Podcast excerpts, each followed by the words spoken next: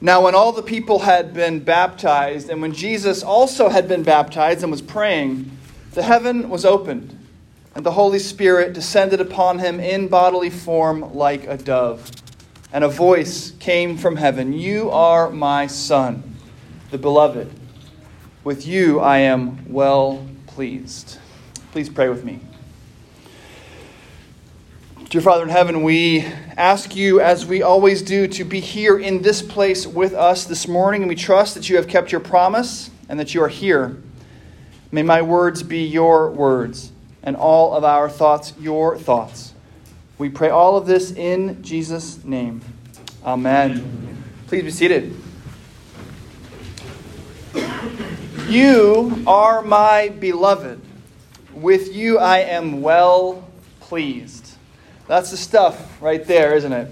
Aren't those the words that you're desperate to hear? You are my beloved, and with you I am well pleased. From your spouse, from your boss, even from your kid. We'd all, I think, do almost anything to hear that kind of affirmation from people in our lives. How much more, then, from Almighty God? Can you imagine it? The God of the universe telling you in a tangible, knowable way, as clear as audible speech, that you are his beloved. Wouldn't that be great? Wouldn't it be a comfort? Well, you have come to the right place. This morning, I have good news. He has done just that in Jesus Christ. Jesus is God's, you are my beloved message to you. And it is tangible and knowable and as clear as audible speech. But we're not there yet, are we? Because at least in our reading this morning, we only are getting the message that it is Jesus who is his beloved. So the message this morning is going to be, be about how it is that we, sinners like you and me, might hear the same affirmation from God that Jesus did You are my beloved. With you I am well pleased. How that comforting word of God can be directed at you. But as always, we need to talk about Jesus before we talk about us. Now, depending on how you feel about the village, the last good movie M. Night Shyamalan made was Signs, which stars Mel Gibson as an Anglican minister who loses his faith when his wife dies in a car accident. Now, he lives on a farm with his brother and two children, and each of his family members has a quirky characteristic. His brother is a failed baseball player who swung at every pitch, only either hitting gigantic home runs or striking out. His son has intense, life threatening asthma, and his daughter is always asking for a drink of water, but leaving the glasses half full all around the house. Now, I'm not giving the movie enough credit here because it is good and I do love it and it is a well crafted screenplay. But for the first, oh, nine tenths of the movie, you might be forgiven for wondering what all of these quirky characteristics have to do with anything. They seem completely coincidental. But when the family's farm is besieged by an invading alien army, these coincidental quirks turn out to be the perfect combination necessary for this family to survive the attack, defeat the aliens, and for Mel Gibson to get his faith back. Anglicanism 1, aliens 0. But the key to the story, the big reveal at the end, is that these seemingly coincidental things are not coincidental at all. They reveal, in fact, that God has been in control the whole time. Now, until his baptism, Jesus too could have been a weird coincidence. By the occasion of his birth and the circumstances of his childhood, he was fulfilling a lot of Old Testament prophecies. Now, of course, none of this would have been coincidental to his immediate family. Mary and Joseph, for instance, knew exactly what was going on. But by the time Jesus is an older boy, even a young adult, It would have been a long time, and you know, who's to say what really happened?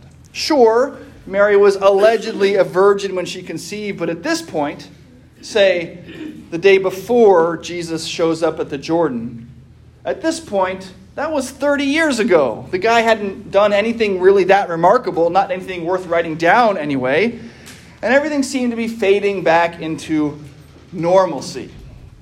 But then, the day of his baptism. And as the day begins, again, it's nothing special. It certainly wasn't private or unique. Luke says that, quote, when all the people were baptized, and when Jesus also had been baptized. So Jesus is just part of a big group. Remember, at this time it was John who had the big following.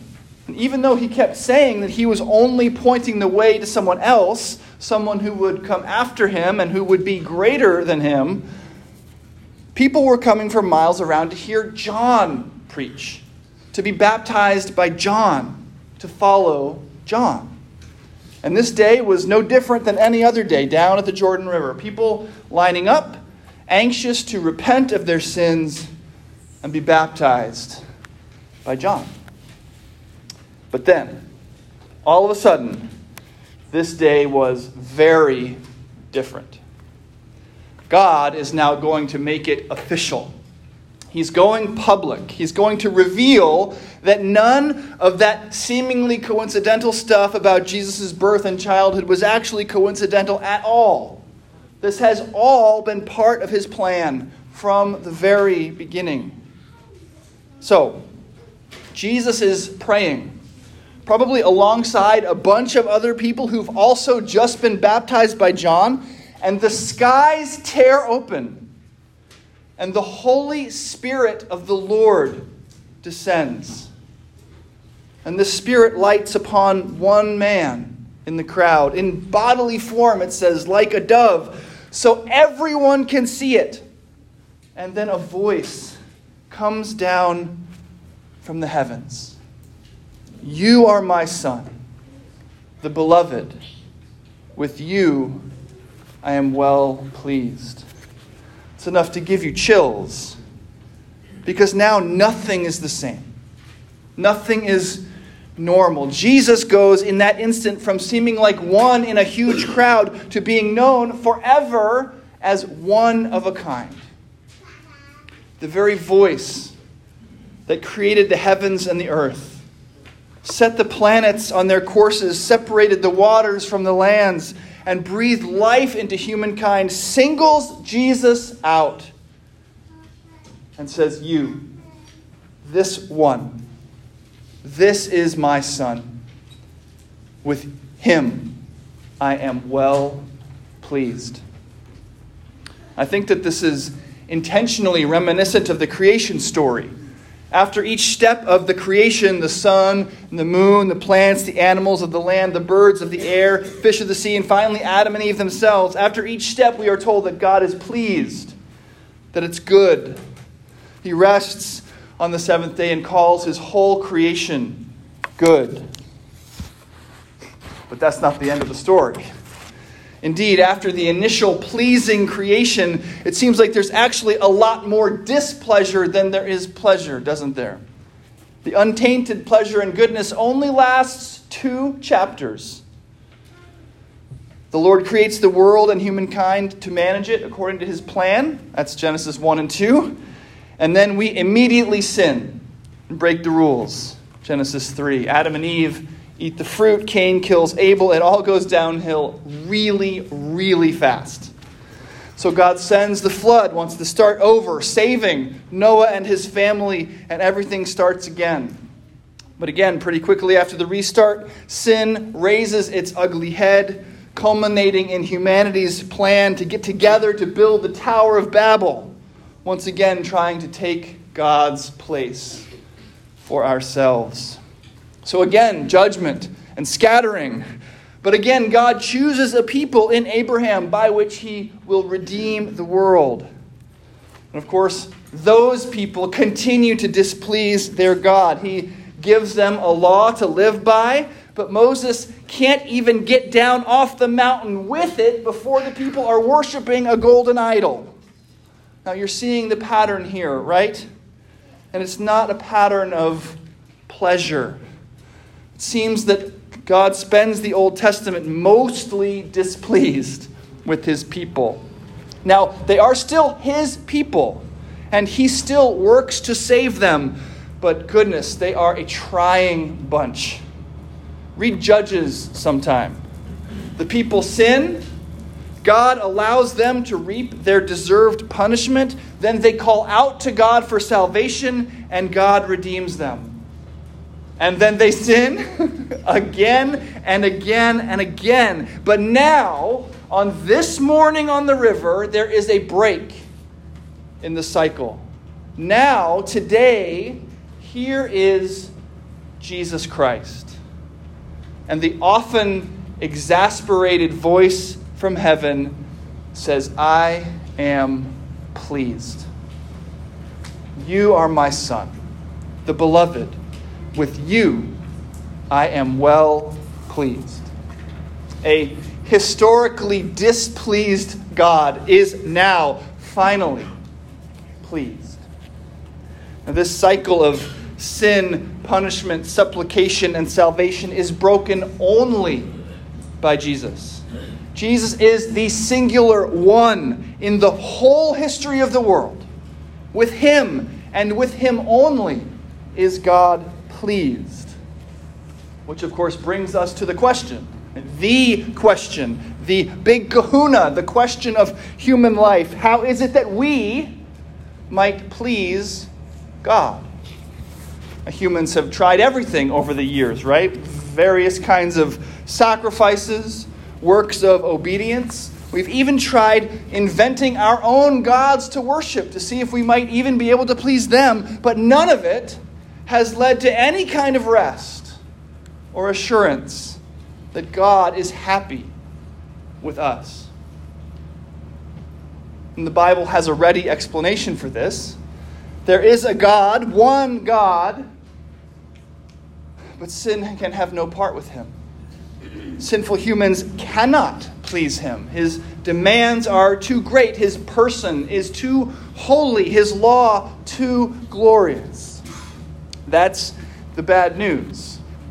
But the Bible, God's revelation of himself to us, has a ready answer for that too, and that's good news. Good news made clear in Jesus' baptism. There is one. This unique one. The one in the whole history of the world who can break the cycle of sin and punishment the one announced this morning at the Jordan River Jesus Christ. I am pleased, God says, only by Christ. But in him I am pleased. Therefore, we can be pleasing only in Christ.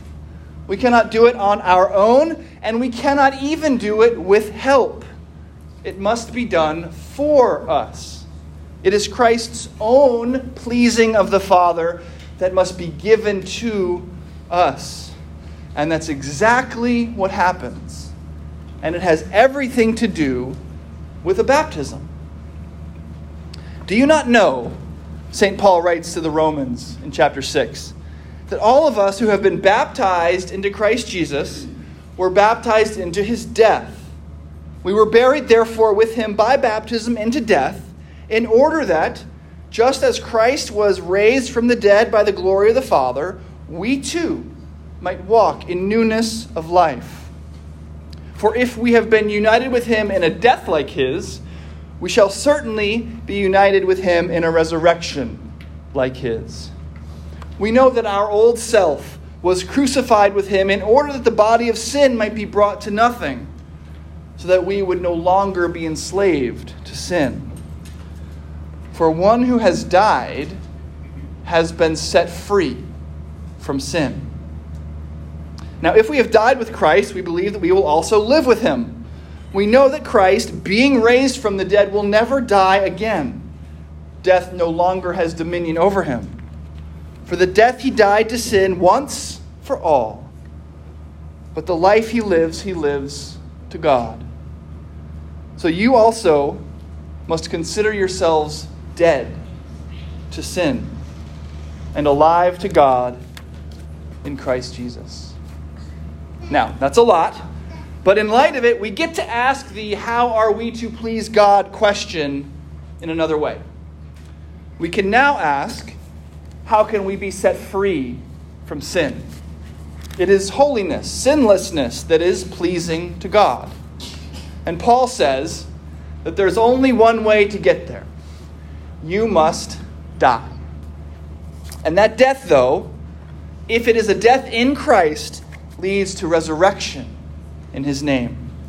And that's just what baptism is all about death and rebirth. As Jesus is baptized, heaven and earth reorient around a new focal point the coming death and resurrection of the Messiah, the Christ, making death and resurrection possible for everyone who trusts in his name. When Jesus had been baptized with the crowd and was praying, the skies opened, the Holy Spirit descended upon him in bodily form like a dove, and a voice came from heaven You are my Son, the beloved. With you I am well pleased. God is pleased with Jesus, well pleased. And now, by your death and rebirth in baptism and by faith, you are in Jesus, the one who has pleased God, has made it possible for anyone, even desperate sinners like you and me, to hear those precious words. In Christ, we hear, You are mine, my beloved. With you, I am well pleased. The one who has pleased God has done the one thing necessary to make you pleasing to God. He has lived and died and risen again, and it is all yours. He has given his life to you. He has died his death for you. He has been raised again for you. Jesus has given his goodness to you, the sinner who believes. So, who wants to get baptized?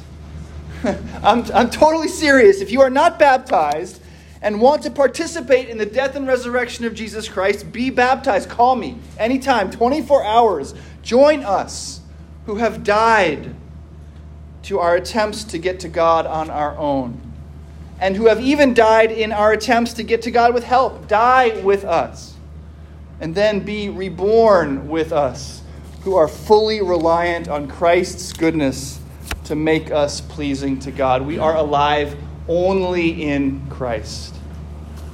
Talk to me after church. We'll get you initiated into this family and marked as Christ's own forever. Remember, we're undefeated against the aliens. Of course, and as those of us who are baptized will tell you, you come up out of the water, reborn indeed, but still living in this fallen world. You still need Jesus every day. You come up out of the water still in this life a sinner. Justified with no strings attached, but a sinner. And as a sinner, it is easy to forget Jesus' triumphant final announcement that it is finished. It's easy to forget, even, that you are, in fact, a new creation.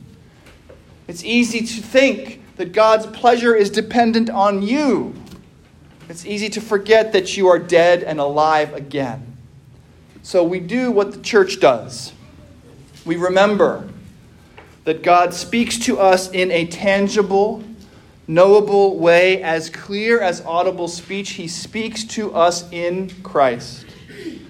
We remember that when our consciences groan, and when we begin to fear that God is displeased with us, that the words he spoke to Jesus through his blood apply to us. Remember that you are dead. Remember you are made alive again. remember that you are in Christ. We remember our baptism, tangible, knowable, actual water. Come and eat at the table, tangible, knowable, actual bread and wine. Taste and see that Jesus is good and that you are invited into his goodness. Say the creed with us.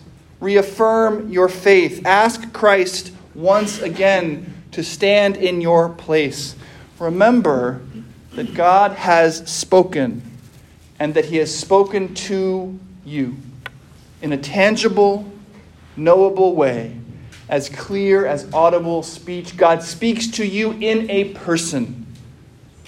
In and on account of Jesus Christ, you are his child, his beloved.